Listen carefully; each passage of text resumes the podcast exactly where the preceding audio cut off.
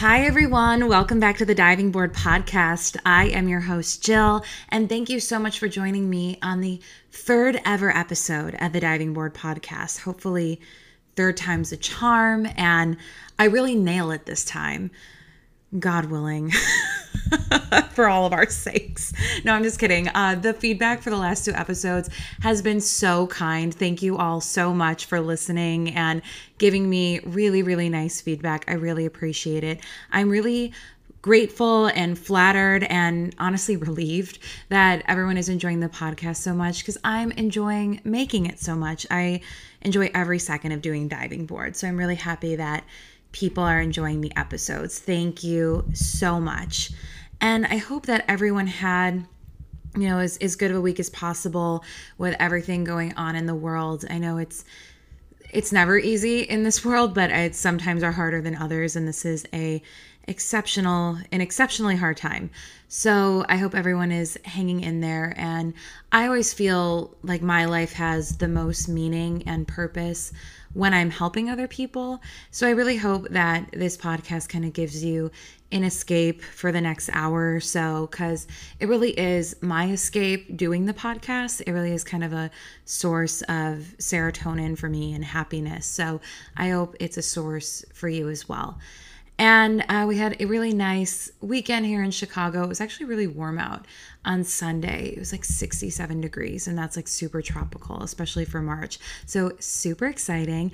Uh, it was a great day to stay inside and work on a podcast and research it and work on a lot of grad school homework. so, yeah, perfect day.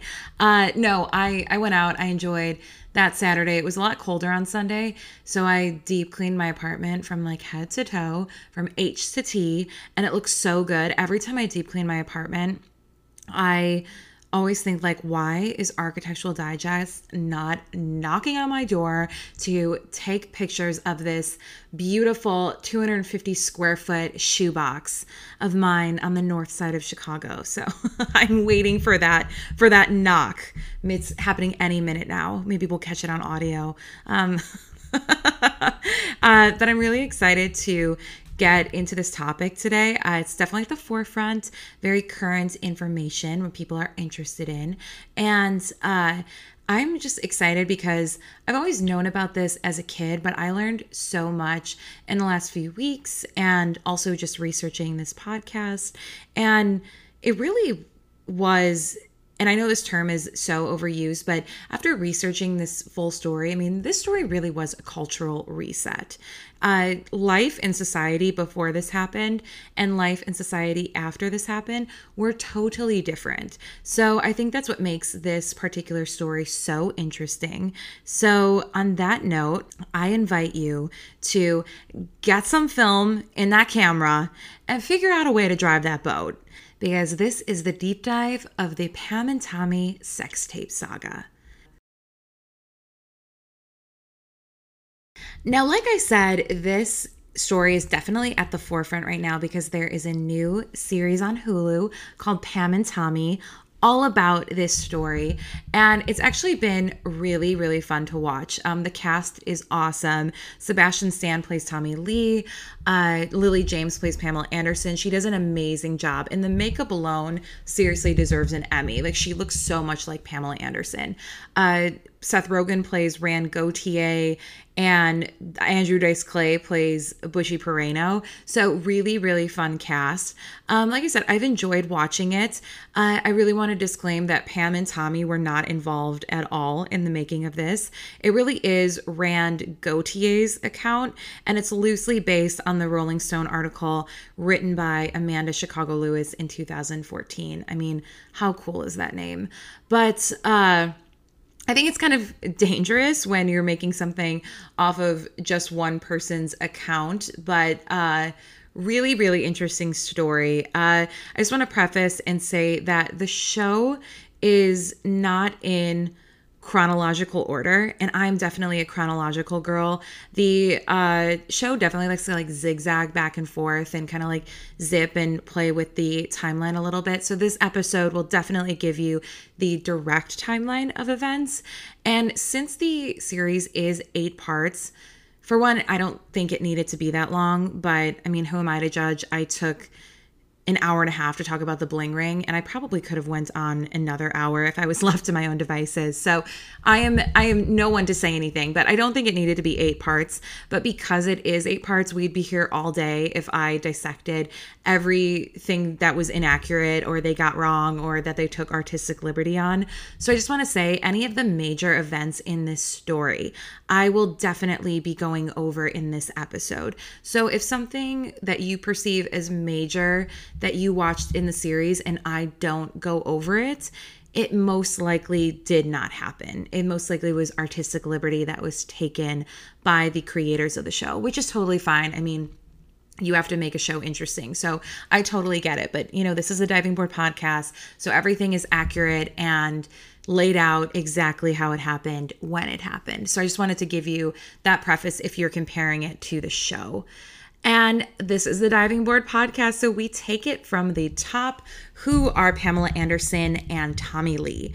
Well, Pamela Anderson is an actress and she really came to fame on the show Baywatch. She played CJ and this was in the 90s. The 90s were really kind of like her heyday. She was a major sex symbol in the 90s. She was probably like the 90s version, I would say, of Marilyn Monroe. She was on uh, Playboy 14 times. Hugh Hefner was like obsessed with her. He loved having her on the cover of Playboy. And he really told her like she had exemplified the brand of Playboy. Like she was who Hef had in mind when he like would think of who the Playboy girl was. So he really, really loved her. She was a huge sex symbol of her time. And Tommy Lee was the drummer of Motley Crue, uh, you know, big hair metal band in the 80s. They sang Kickstart My Heart. They sang that song, Girls, Girls, Girls. Love that song.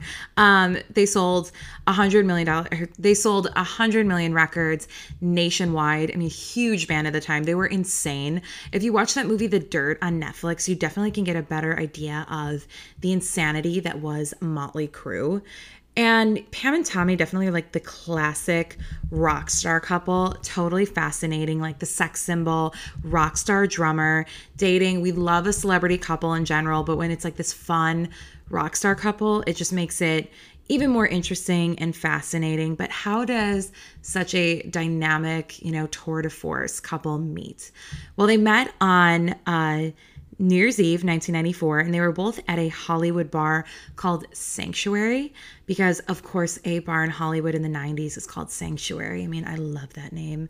And Pam had actually bought the entire bar in honor of New Year's Eve uh, a shot of Goldschlager because, like, of course she did. I mean, if Pam Anderson is going to buy a shot for the bar, of course it's Goldschlager. Like a Goldschlager, it's like so gaudy, but yet so glamorous. And I think that like perfectly embodies the essence of Pam Anderson. So, of course, she did.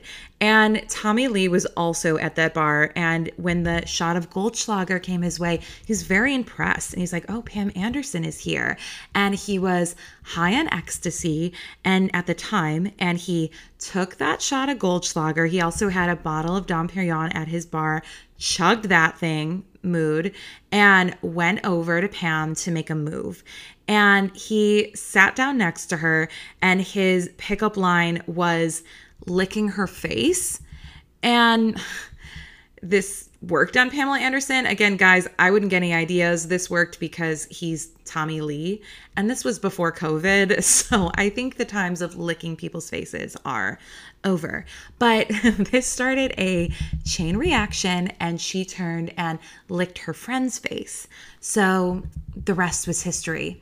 Well, sort of. Um, in the show, it makes it seem like they got married uh, a few days after meeting, but that wasn't exactly the case. Um, Tommy was getting out of a relationship at that time with a woman named Bobbie Brown, not the makeup mogul, but could you imagine like such an insane couple? Uh, but um, no, Bobbie Brown was kind of like a rock video vixen. She was the blonde in the Warrant Cherry Pie video, and they were actually engaged at the time that he did the whole like face licking with Pamela Anderson. I mean, men ain't shit, but.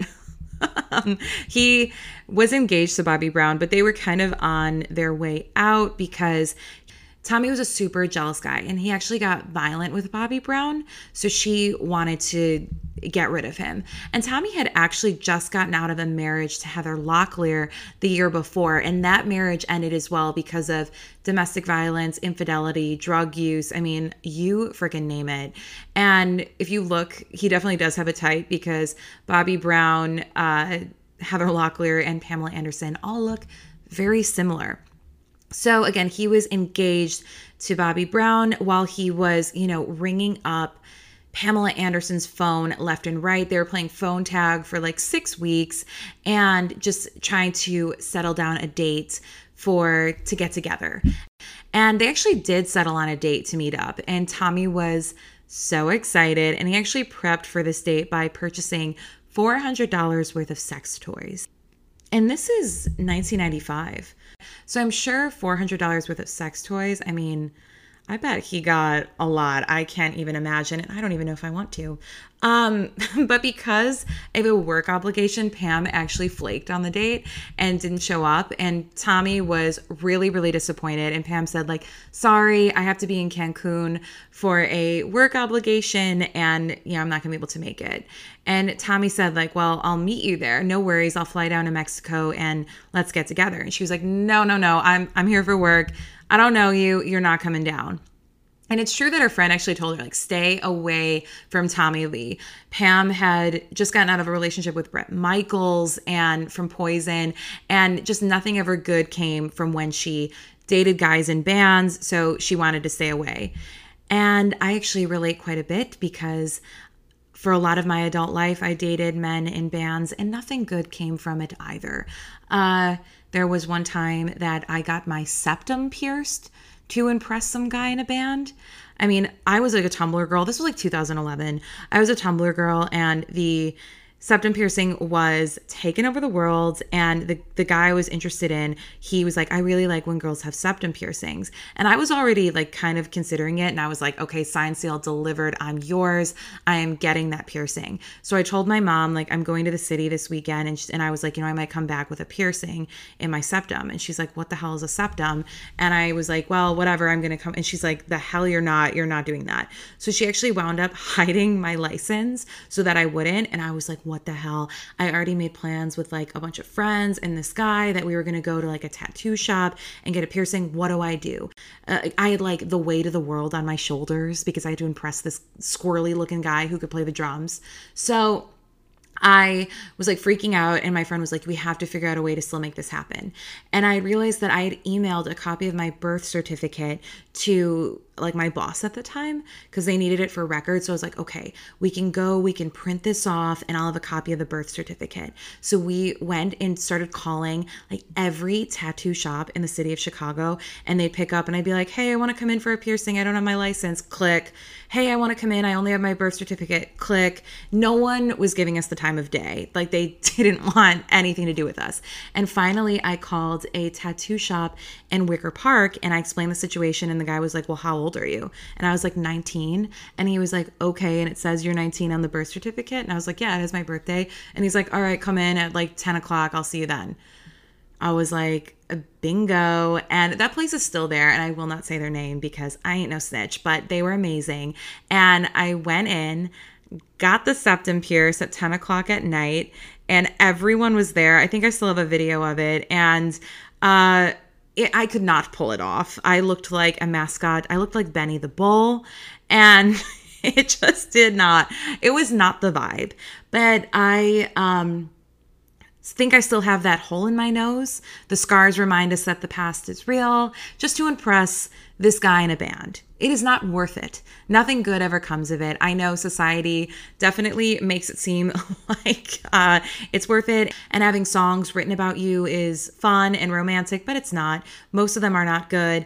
And when you break up with them, sometimes they write a breakup ballad and post it on their SoundCloud and then post it on the Facebook newsfeed, and you have to explain it to their entire extended family when they message you up a storm. but enough about me. Um, anyway, Pamela Anderson knew that nothing good was going to come of this. So she wanted to tell him, like, stay away, stay away. She said, she didn't even tell him where she was in Cancun at the time. But Tommy cannot take no for an answer, and he really does not have any boundaries. And he showed up in Cancun anyway. And Pam was shocked at first because, again, she did not tell him where she even was, but Tommy actually went to like every nice hotel in Cancun looking for her. And he actually was kicked out of the Ritz Carlton for his clothing. And he eventually linked up with Pam, and she was actually like really, really flattered by the efforts he came just to impress her and woo her, and she fell, and she fell hard. They spent the night at Senor Frog's. They spent the next four days partying, doing drugs, sleeping together, having the time of their lives. And for some reason on the show, it says that like they waited till marriage to have sex with each other, and that's just like not true. I don't know why they made that artistic choice, but okay, we'll go with it. Um, but that's just, that's not what happened. And four days later, a probably very intoxicated and high Tommy Lee, he took off his pinky ring, got down on one knee, and told Pamela Anderson, Marry me. And she agreed immediately. And they were married the next day on February 19th, 1995, on the beach in Cancun, six weeks after meeting and only about four days of knowing each other. And Tommy wore swim trunks and Pam wore a white bikini. And Pam tells the story of their wedding. And it's actually, I know it all sounds so crazy, but it actually is so romantic. Like, she says that Tommy picked her up after they exchanged vows and like carried her out into the water, and everyone kind of like followed in after them. And I don't know, I'm kind of a hopeless romantic at heart. And that, I would actually live for that. That sounds really, really fun. And, you know, obviously this sounds crazy and people think it's really impulsive, but Tommy's parents also got married after only knowing each other for a few days. And they didn't even speak the same language. Um, Tommy's mother was Greek and his father was American. So, I mean, he grew up with that. And Pam Anderson, uh, since the Tommy Lee marriage, she has been married five times in her life. Um, so, I mean, this is a couple where they both kind of have a different view of marriage. And hey, you know, more power to them. It's a free country. And it's true on the way home that Pam was asking Tommy like the most general, basic questions because they did not know each other. Tommy recounts this. He said it was like the most bizarre thing of his life. But like Pam was saying, like, so where do you live? And like what do you like for breakfast? Uh just these like crazy questions that you would think you would know about your husband but since they really didn't know each other they kind of had to have those types of conversations. And this was such a media frenzy and all these paparazzi met them at the airport. I mean it was insane. I i'm trying to think of like an analogy of there's not really like rock couples anymore which is unfortunate. Um i guess it would be like if if Kanye West like married Julia Fox after knowing each other like for a few days. It like they went to Paris and came back married. Like it's insane. And again, it's true. Pam had no idea where Tommy lived. And, you know, let's dive into that. Uh, Pam, she actually moved into Tommy's house in Malibu, and it was a mansion that he had been renovating for a while. He really wanted to turn this place into like a love palace. It had heart shaped doors.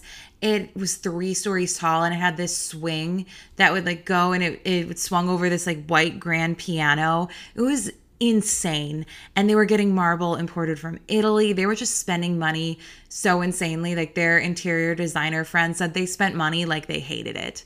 Like they were just pouring money into this house. The house is really cool. I don't know if you ever saw the episode of Tommy Lee on MTV Cribs, but I always loved that episode as a kid because it really was a very, very cool house, but just poured an insane amount of money into it. And they were actually working with an electrician named Rand Gautier. He was doing a lot of the electric on the house. And he spent months just like watching Tommy live this fantasy life. Like he was hanging with Pam, he was, you know, smoking weed, sipping martinis, and all while, you know, Rand worked on stripping the wires all over the house. And Tommy honestly was a nightmare to work with because, like, Rand would say, like, I would get all of these like light switches all set up where Tommy told me to put them. And then Tommy'd be like, actually, I want them over there move them all over there. And it's like, dude, he's just, he was a horrible, horrible person to work with. And at this time, Rand was about 20,000 in the hole from Tommy and Pam. And one day they just abruptly said like this work sucks and we don't like any of the work everyone's doing. So they abruptly fired all of these contractors without paying them for like months of work.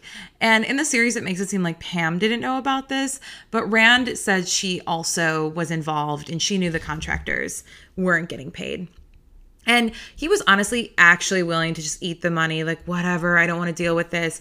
But when he went back to collect his tools with his colleague, Troy Tompkins, when he got into the house to get his, you know, tools back, Tommy held them at gunpoint, ordering them, like, get the F off my property.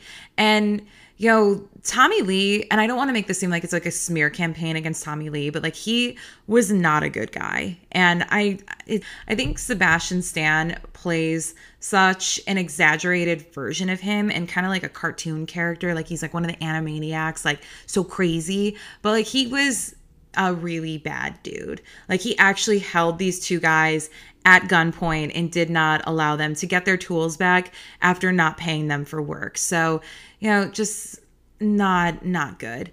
And you know, Rand this pissed him off so bad. He said he'd never been, you know, a popular guy, but he'd never been held at gunpoint before. Like this was a new low. And like this messed with him. It made him feel small and he was over it. He wanted revenge on Tommy Lee. He wanted to make him known like, yo, you're a human being, you're not invincible. And that's the thing. Tommy did feel invincible. He got away with so much. Uh, he got away with so much. You can look up more of what Tommy Lee has done because because like I said, I want to stay kind of focused to this specific story, but he just not not a good person. And rand wanted revenge. So he began casing that malibu mansion out for months.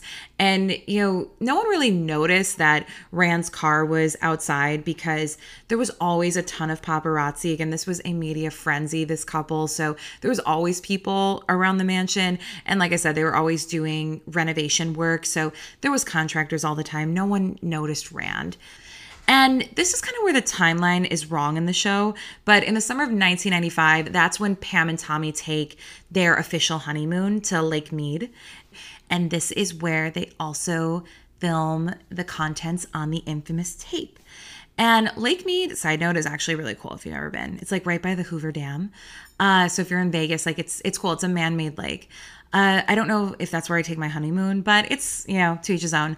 Uh, but yes, this is when they film each other. And at this point, Rand had actually already begin casing out their house. Uh, by the time they get home, Pam and Tommy, they really are trying to get pregnant. And Pam actually tragically miscarries her first pregnancy in the show, it kind of alludes to the fact that Pam miscarries because of the stress of the tape being stolen.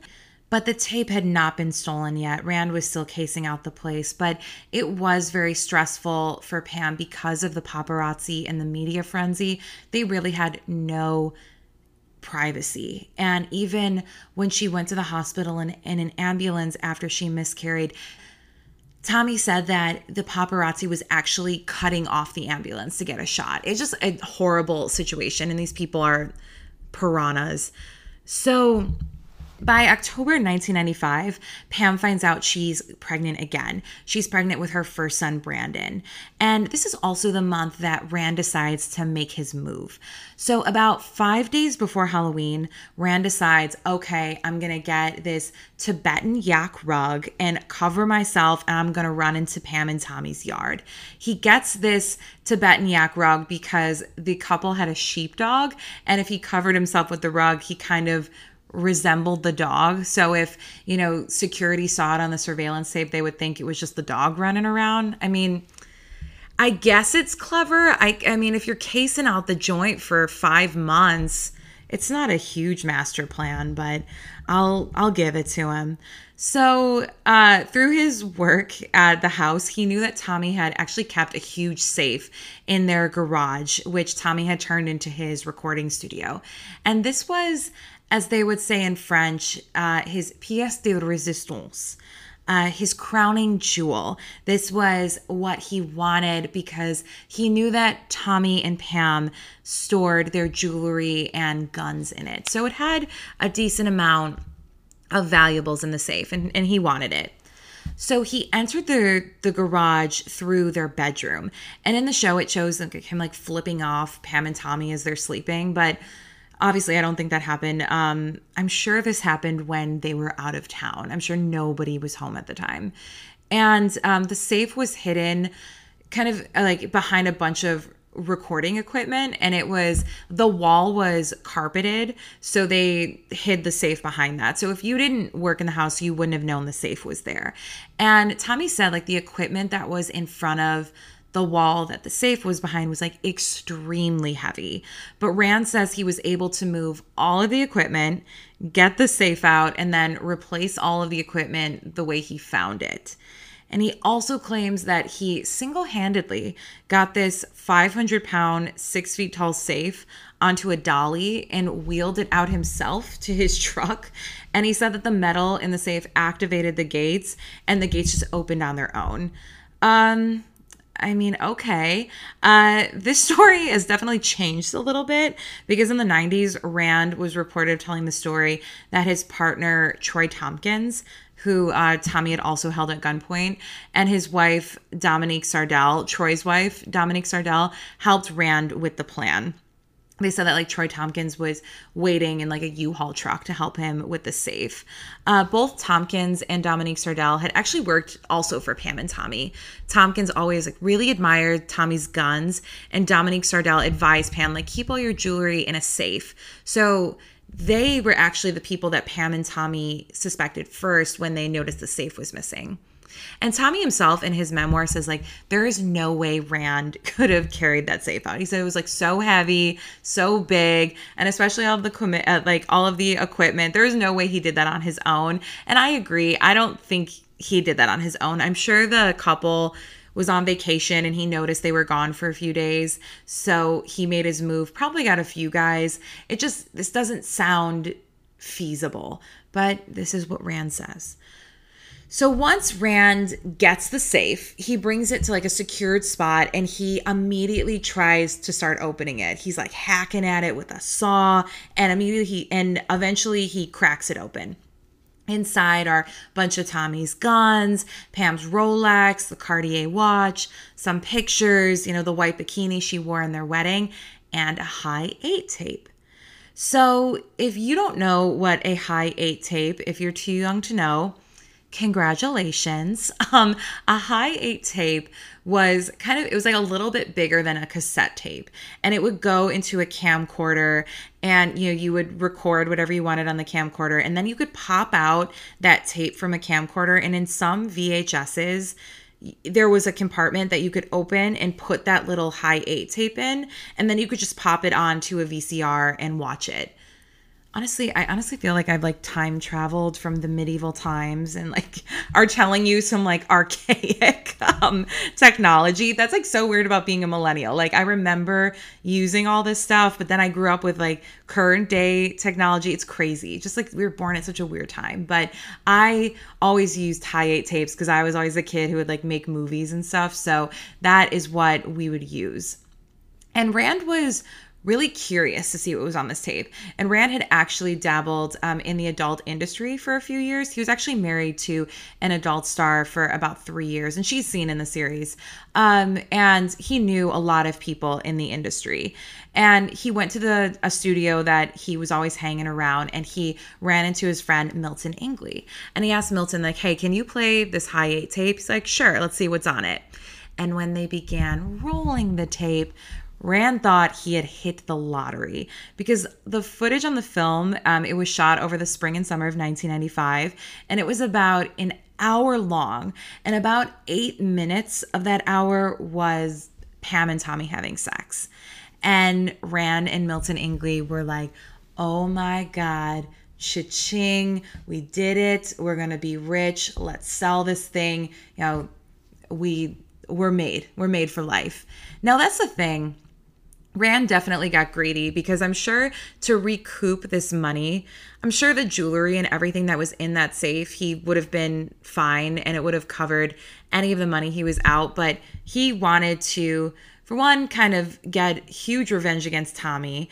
And for two, he wanted to make a lot of money. So it was kind of that greed that was definitely his downfall. And him and Milton Ingley, I mean, they wasted no time. They got cracking. How can we start selling this tape? And they started contacting like every adult industry contact they had but they got turned down left and right time and time again. It's like me calling the tattoo parlors, just hang up, getting hung up on. And the reason was they had no release. The tape was stolen. I mean, people would watch it and be like, okay, this is amazing. So did Pam and Tommy sign off on it? And they're like, uh, no. And they're like, okay, bye. We're not, we're not going to distribute a stolen tape because it's our ass on the line. And it's true that like porn back then was so strict. Like if there was no release, you were not um, going to be distributing this tape. So Milton and Rand, they still thought, you know, we're sitting on a gold mine. We need to distribute this tape and figure out a way to do it. So since none of the established adult entertainment companies would do it, they decided they decided to go to a group that had a little more of a skewed moral compass, and that would be the mob. And they approached um, Butchie Peraino, whose family actually had a history of organized crime, and they distributed pornography even when it was illegal in the 70s. So they had a little bit of a history with all of this. And even Butchie was kind of nervous to distribute it but he knew that he could still make some money. So he offered a $50,000 loan to distribute, to help uh, distribute the tape on the condition he would receive the loan back plus interest and a cut of the sales. So he was nervous, but he's like, this, he saw the potential in it. So at this point, Rand Gauthier and Milton Ingley had to figure out how to distribute this thing and distribute it anonymously. So they turned to the internet. And at the point, at this point, I mean, the internet, it was like talking movies, you know, in the 20s. Like the internet was a fad. We were it, we weren't going to see this in a few years like no one took the internet seriously and at this time only about 40 million people worldwide had the internet and comparatively to current day about four and a half billion people have the internet so definitely um, a much different time and they really thought, I mean, like the internet, this is like the perfect black market for consumers. And back then, you really could purchase anything you wanted on the internet. It was insane. And Ingley and Gauthier really thought they were going to be rich. Like they, this, and Rand Gauthier said, and this is a direct quote, he was looking at castles in Spain. Like he thought he was going to be an incredibly rich man. So Ingley, he used the first half of Peraino's loan, the $25,000, to set up some websites and run a few thousand copies of the tape. And of course, there was no streaming at the time. You couldn't log on to a website and, you know, watch the tape, but there was instructions on the website. Here you can send a money order of $59.95. And you know I love my uh, inflation calculators on the diving board podcast. That would be about 115 bucks in today's money and kind of expensive, you know, to an NYC outpost of a Canadian t shirt company. And that money would be funneled to a bank account in Amsterdam. So, definitely a big scheme that our boys, uh, Milton and Rand, are running. And, uh, you know, orders came filtering in right away. And Rand began to distribute Pamela's hardcore sex video to people nationwide. And with Rand handling the distribution, Ingley, he had a good setup because he spent the other half of Peraino's loan, the other $25,000, and skipped over to New York City where he spent it on, you know, $500 bottles of champagne, hookers, cocaine, and rooms at the Plaza Hotel. Like just a sleazy version of Eloise. Um, and another one of Ingley's lackeys, he was a guy named Steve, and he actually said to not use his last name, um, which I totally understand. He wanted a cut of the action, and he actually began making tapes, uh, or he actually began making copies of the tape and selling them out of the trunk of his car for about 175 bucks a pop. So again, very expensive, but people wanted the tape, and he made about $75,000 cash doing this. And he told Rand, like, dude, Ingley is going to screw us over. So you need to kind of get in on this, just protect yourself. Why don't you make a couple copies of it and so you can, you know, have a little bit of protection. But Rand was like, "No, no, no. I'm staying loyal. I'm not doing that." And by the end of 1995, the Daily Mail actually did kind of a year in review that covered Pam and Tommy's tabloid antics, and they made mention of the tape in it. And at this time, Pam and Tommy still did not know that the safe was gone. Again, this was a different time. There were no Google alerts. The Daily Mail is in London, and that was in print at the time. I mean, I read the Daily Mail. It's a trash newspaper, but it's I will admit I sometimes read it and I can read it online now. You know, in 1995, if I wasn't living in London, I wouldn't be able to read the Daily Mail. It was in print. You know, totally different time. And so keep in mind, they don't know, Pam and Tommy don't know the safe is even gone yet. And by the middle of January 1996, they finally notice that the safe is missing. Tommy noticed it because he was moving around some recording equipment in the studio.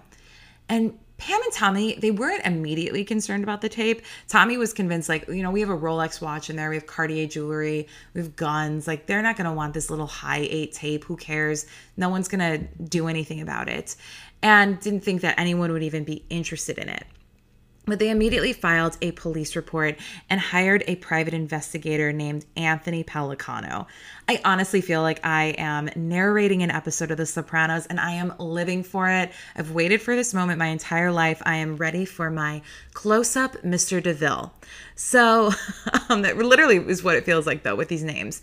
Um, now, this PI, he was no nonsense. Actually, he was involved in a lot of nonsense because, side note, he was actually currently serving a 15 year sentence in prison for charges like that range from like identity theft to wire fraud. So he was a little bit of nonsense now that I think about it. But he was immediately able to track down Milton Ingley and be like, what the hell are you doing with this tape? And Milton Ingley actually said, like, yo, I got the tape from their interior designer, which like they did not. and um Pellicano he bombarded the interior designer like what the hell? Where's the tape? What do you know? And the interior designer is like what are you talking about? I don't know anything about this. And he realized okay milton ingley lied to me. And a few days later that guy steve uh, was working in milton ingley's studio you know making some tapes and he hears vroom vroom from the outside. Motorcycle gang pulls up. Immediately big bikers storm into the studio it's the Hells Angels. Tommy Lee had hired them. I mean, because why not? He's Tommy Lee. And the Hells Angels had actually done security for Motley Crue. So they they had a relationship. So Hells Angels now they are the no nonsense guys. A big biker pulls in with a shotgun, immediately points it at uh, Steve's balls, demanding to know like where the hell is the tape. And he actually had a VHS with um Rand on the cover of it from one of Rand's porns that he had acted in from years prior. And Rand and Steve, they actually did look similar. Like they were both kind of buff and they both looked very Italian. So the Hells Angels actually got Steve confused for Rand. And Steve said, like, I know the guy you're looking for, but it ain't me. We just look similar.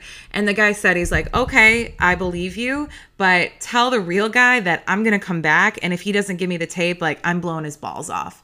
Steve's like, uh, okay. He tells Rand, like, yo, this motorcycle gang, the Hells Angels, is is looking for you. So the Hells Angels would actually come every few days. Sometimes they'd come twice a day.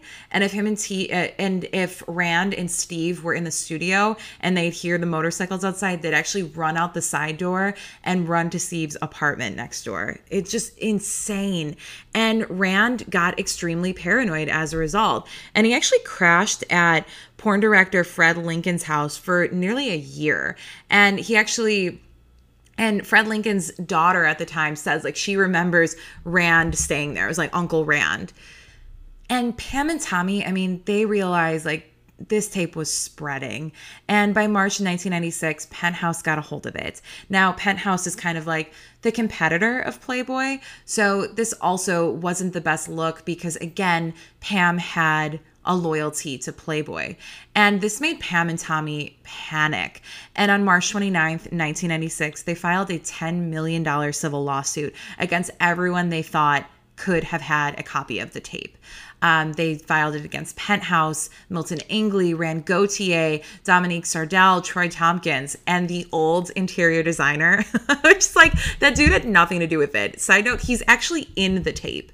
Like he's wearing like a bucket hat, and like that's the interior designer. It's like, dude. And they're actually like giving him so much shit about it. It's so funny. So, uh, the judge actually denied Pam and Tommy's motion, and the June issue featured Pam on the cover of Penthouse with a written description of the tape. And in August, an LA judge refused to grant the Lees permission of a permanent injunction against Penthouse. I mean, in this country, there's freedom of the press. And since they received the tape from a source and didn't seal it, I mean, they were able to kind of write whatever they wanted. And also in the film, Pam is seen rolling a joint. And since she had told the press the year prior, like, I don't do drugs, which I don't consider smoking marijuana doing drugs, but it's 1995 they do so uh, this was considered newsworthy and you know they were able to talk about this tape and promote it and pique interest for people and you know penthouse was a huge publication. So this was a really, really big blow because this is just going to increase public interest on the tape.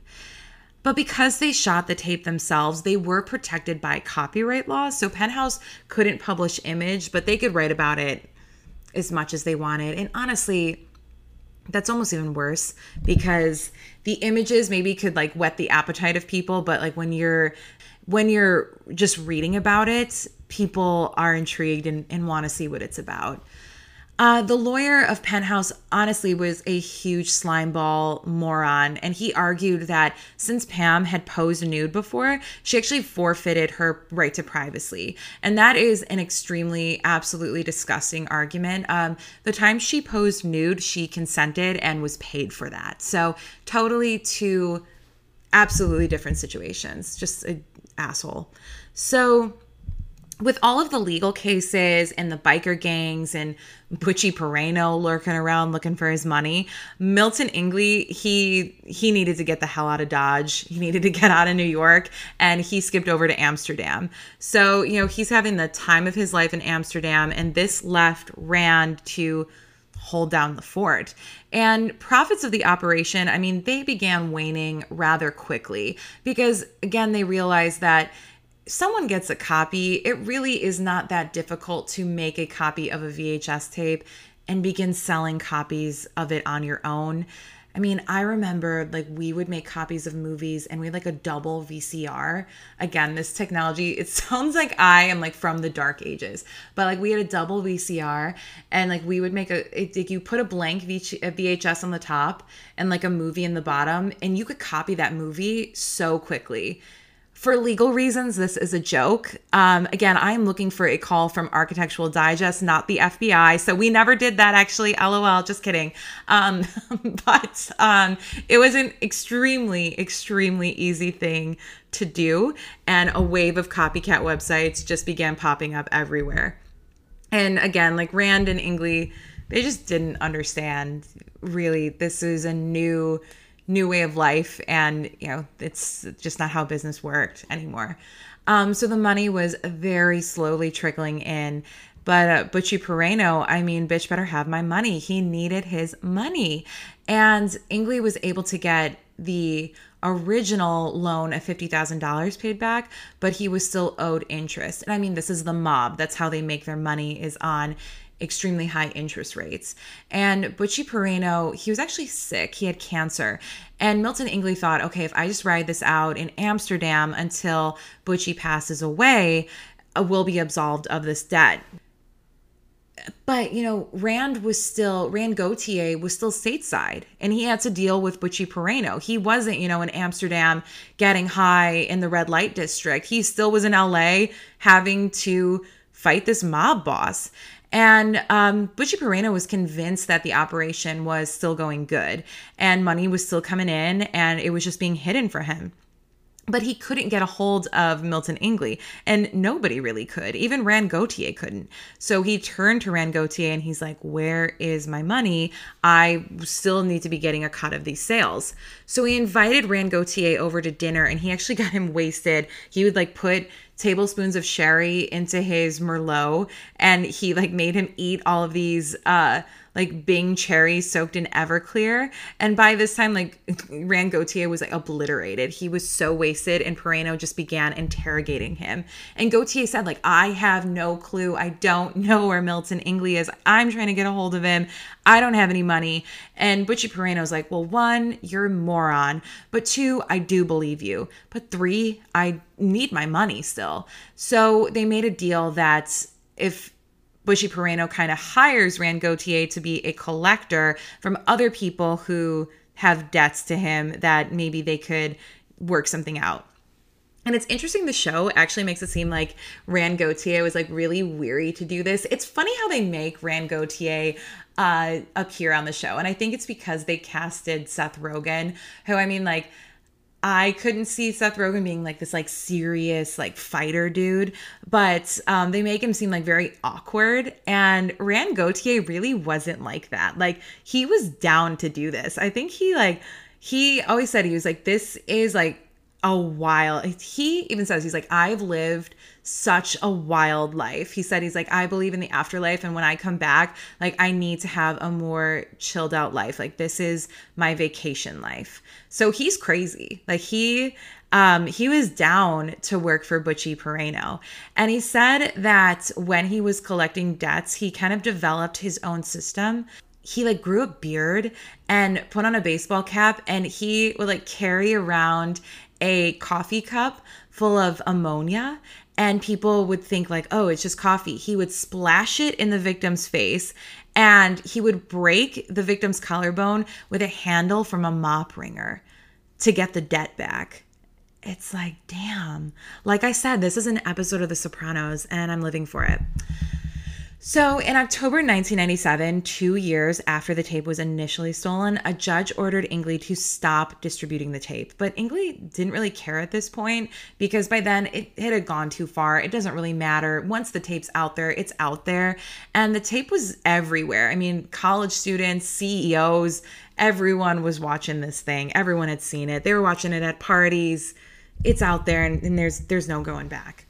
So at this point, I mean, the internet is getting bigger and bigger and just exploding and the younger generation is really taking this tape to new heights because like they could figure out this technology. And this kid seth Warshavsky he's 25 years old at the time. He's kind of a wonderkind and he understood the internet really well and developing websites. And he had developed a site called club love cringe um but club love was like I'll give him a lot of credit. It really was like a trailblazing site. It was one of the first sites with pay per click ads, streaming video, online credit card transaction. Like he really was doing his thing with Club Love. And it's really interesting to see like how that's technology that we couldn't really live without, but that was like one of the first methods of that. So honestly impressive. I mean, he didn't use it for good because Seth was a slime ball in the adult industry. People just didn't really like him. He wrote bad checks and he was just slimy. So, very, very smart, but did not use that to help the world. And but he knew how to get things done and he wanted to make a lot of coin off of this tape. So one of his employees actually brought him the tape in seattle and seth you know gave him a few thousand bucks. And on november 3rd 1997 seth released a press release announcing he would be showcasing the video on his site club love. And though pam and tommy tried the judge refused to issue an injunction against seth they were like no he can he can do it. And on the next day, he aired the tape on Club Love on a loop for five hours. Like, what was 1997? Like, everyone's sitting on Club Love watching the Pam and Tommy sex tape for five hours. See, it was nice. Like, the economy was good. Like, people, it was, it was just a different time. And you had five hours to sit and, and watch Pam and Tommy on Club Love. My goodness, I can't. At this point, um, Pam and Tommy, I mean, they were over it. They were tired. And, you know, it was the end of December. Pam was getting ready to give birth to her second son, Dylan. They had already, you know, developed a family together. And I re- I think they realized like the internet is getting bigger and bigger and there was just no way to contain this tape anymore. And people were getting smarter and it's it's been out for almost 2 years. It's just what's done is done. So they decided to settle with Seth. And they were kind of under the false impression that they could give Seth permission to show the tape over the internet, but that he couldn't sell it in stores. And again, this was kind of underestimating the reach of the internet. People didn't really understand like what the internet was still. They knew it was exploding and it was here to stay, but they still didn't understand like the power that it held. And Seth Warshavsky really wanted to negotiate a deal that allowed him and his company to distribute this tape at the widest possible release. And they really hoped like somehow they could get the couple to sign away like their copyright rights. And they honestly thought this was the longest shot possible, but Seth had uh, you know, hired this young attorney and they drafted up negotiations and the attorney's like they're not going to sign over their copyright of this film. Why the hell would they sign it over? But weirdly, they did. And on November 25th, 1997, Pam and Tommy no longer owned the rights to the tape. I mean, the literal curveball of the century. And with and Seth owned it now. And within days, Club Love servers were rocked. Anyone who had a subscription to Club Love had access to the tape low key, I kind of want a shirt that just says Club Love. Cause should that be the the first uh, diving board merch? I would wear it.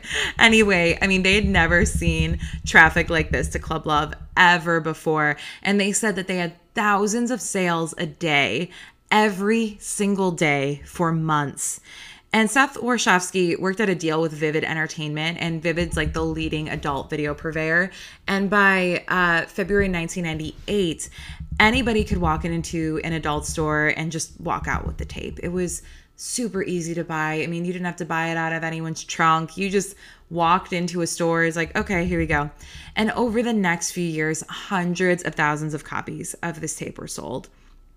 Um, in the first few years of the tape's release, it actually brought in over $100 million. And, you know, we love our inflation calculator. That's $175 million in 2022. And that's not counting pirated sales. I mean, there were so many people selling this tape out of their trunk, and, you know, it it sold so much more than just a $100 million. And I guess you might you might be asking yourself like what was the appeal of this tape? Like we understand Pam is a superstar, Tommy is really really famous, but like why does everyone want to watch this thing? Because it really was just like a cultural phenomenon.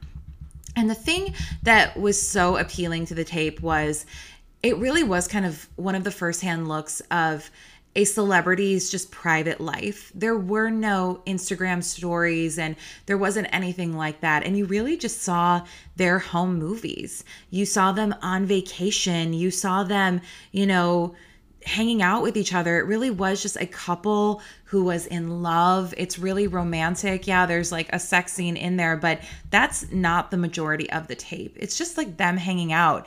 Um, Howard Stern said it's the best tape ever because he really felt like he was on vacation with them.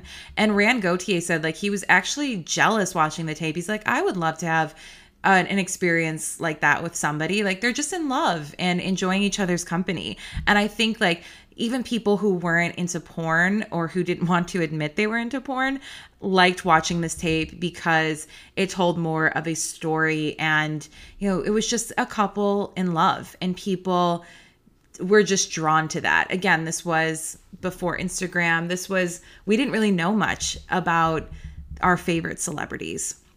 So people people love this thing. And there's also a scene where tommy lee uh, drives the boat with his penis because his penis is quite big and he uh, is driving it on the steering wheel.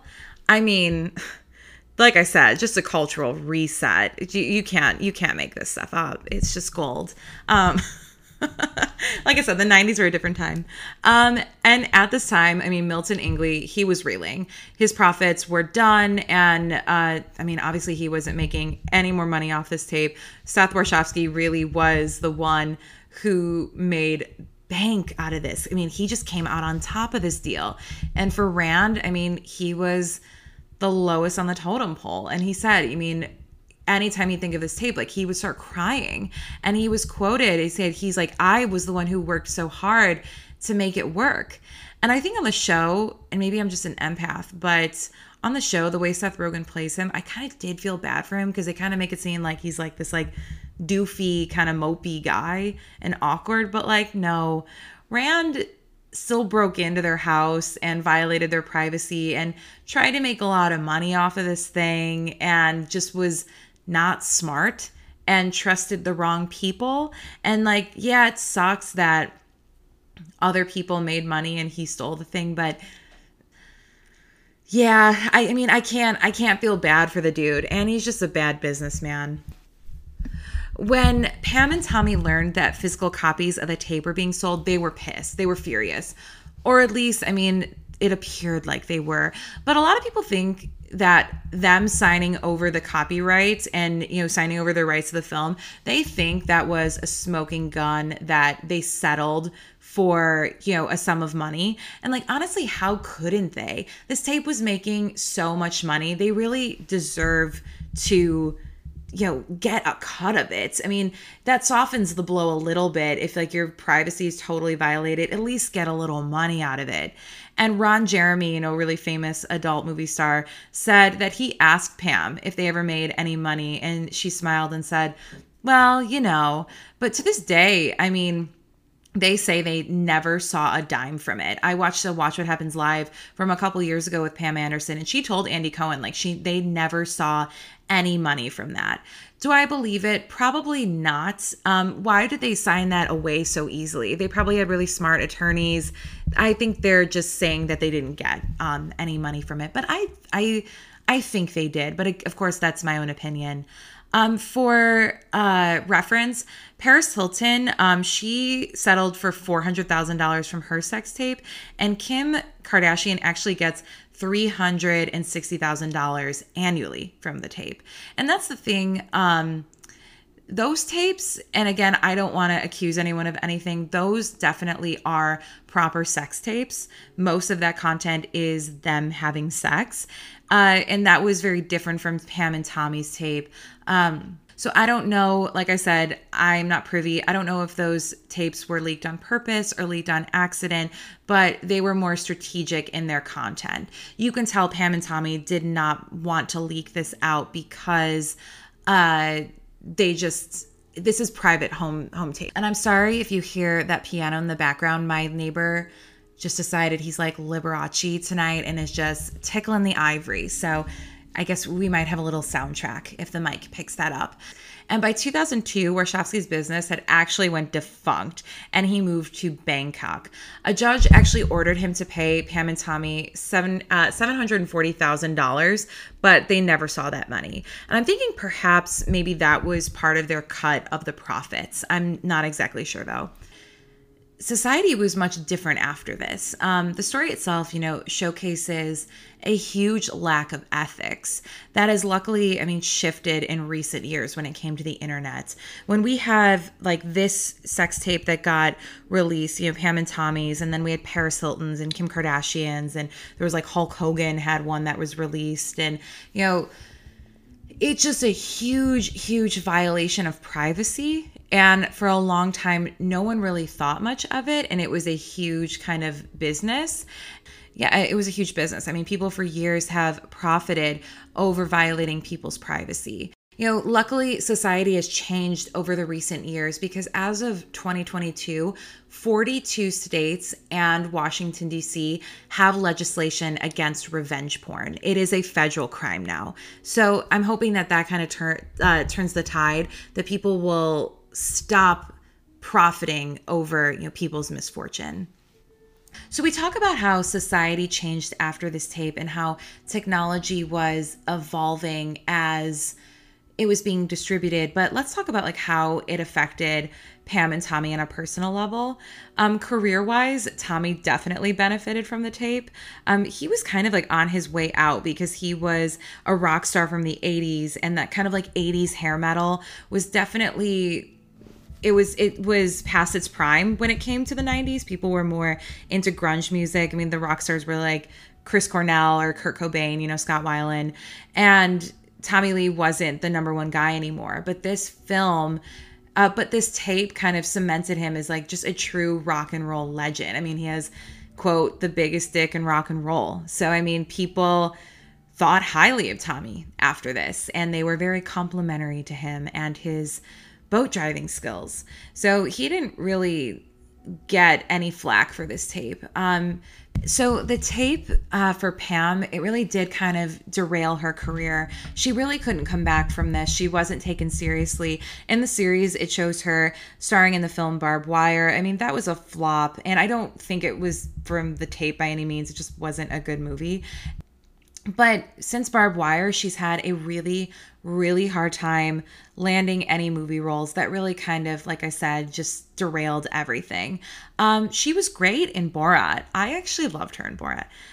Like, I actually believed it. When I was in high school, I was like, wait, is he actually kidnapping Pam Anderson? She was so believable.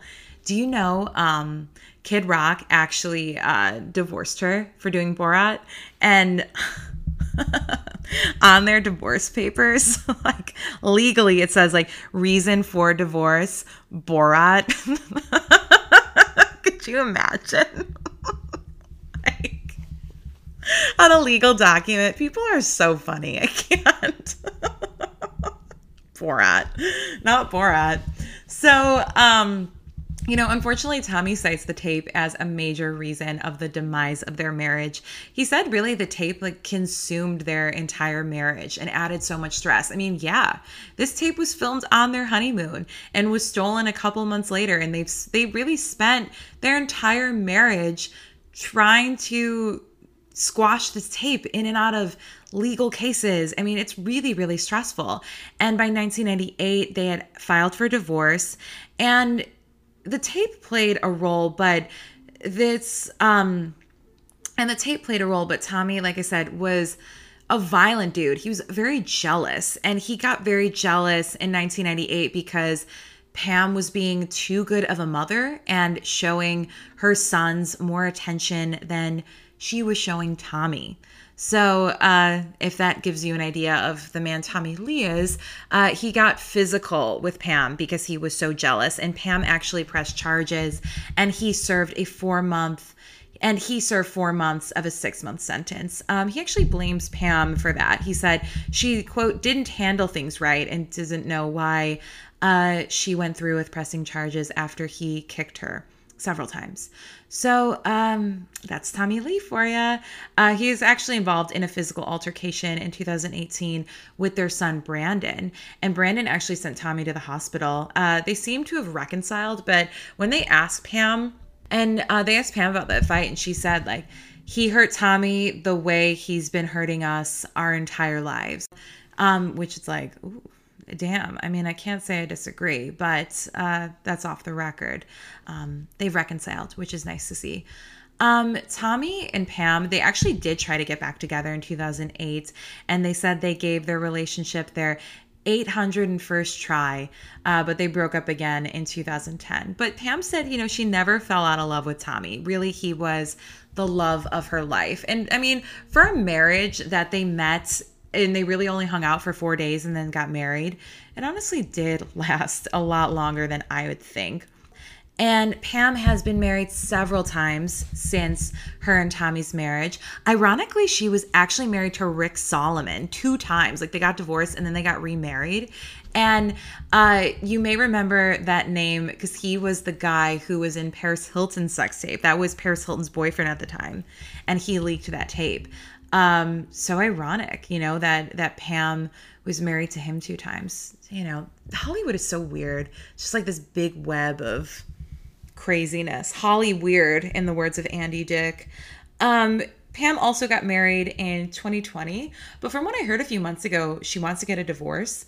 But I don't know um, if that's happening. I mean, Pam she's just a rolling stone and I live for it. I mean, I love Pam. She just lives life unapologetically and on her own terms. And I love it. Um, she's actually coming out with a Netflix doc and I'm extremely excited for it. So we'll definitely post that on Instagram when it does come out. As for Tommy Lee, um, he's of course married to a woman half his age now. She's in her 30s. Um, I see him on TikTok from time to time. Last summer it was weird. Like he would show up on my For You page, and I'm like, is that Tommy Lee? I'm like, who the hell said he could come in? who the hell? Why is the algorithm sending me him? But you know, I'm just he's just like sitting at his kitchen counter, like eating cereal. I'm like, okay. Um, again, I'm the mind blown emoji every second of the day. Um, he'll be 60 this year, so I hope he's kind of chilling out. You know, it's about it's about time. So, you know, for everyone, I hope he has a little more boundaries. Amazing tale, no? And again, this is a lot of Rand Gauthier's story, so we don't know if it's 100% true, but he definitely gave us a really good story. You know, as my sister says, never let the truth get in the way of a good story. So I think Rand may have um, echoed that sentiment as well, but I certainly enjoyed uh, hearing about it. I really showed you just like how technology involved, evolved in the blink of an eye you know, from the internet and just like how much our society has changed and how quickly it changed. I think this tape is just a complete symbol of that. And I think society luckily has gotten a lot better since then. I mean, we definitely have a long way to go, but we've evolved and I hope to continue to evolve. But the show wraps up um, this Wednesday. The final part, the eighth part, comes out. So I'm intrigued to see how it'll all go down.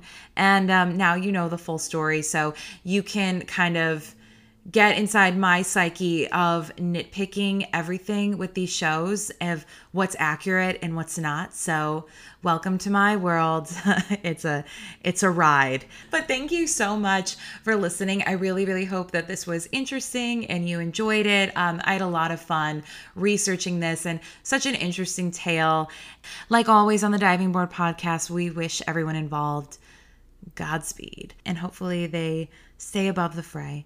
Thank you so much for listening. I really, really appreciate it. I hope you got something out of it and learned some interesting facts. I learned a lot from researching, and I just think, again, the story is so fascinating. So, if you enjoyed this podcast, I would so appreciate it if you could please rate me, preferably five stars on Spotify or Apple Podcasts. And if you are so inclined to write me a review on Apple Podcasts, I would be immensely appreciative. It really helps legitimize the podcast and kind of motivate more people to listen. So, thank you. So, thank you all so much again for listening. Uh, you can find me on Diving Board Pod on Instagram. And as I wrap everything up, I want to quote some Motley Crue lyrics from the song Primal Scream.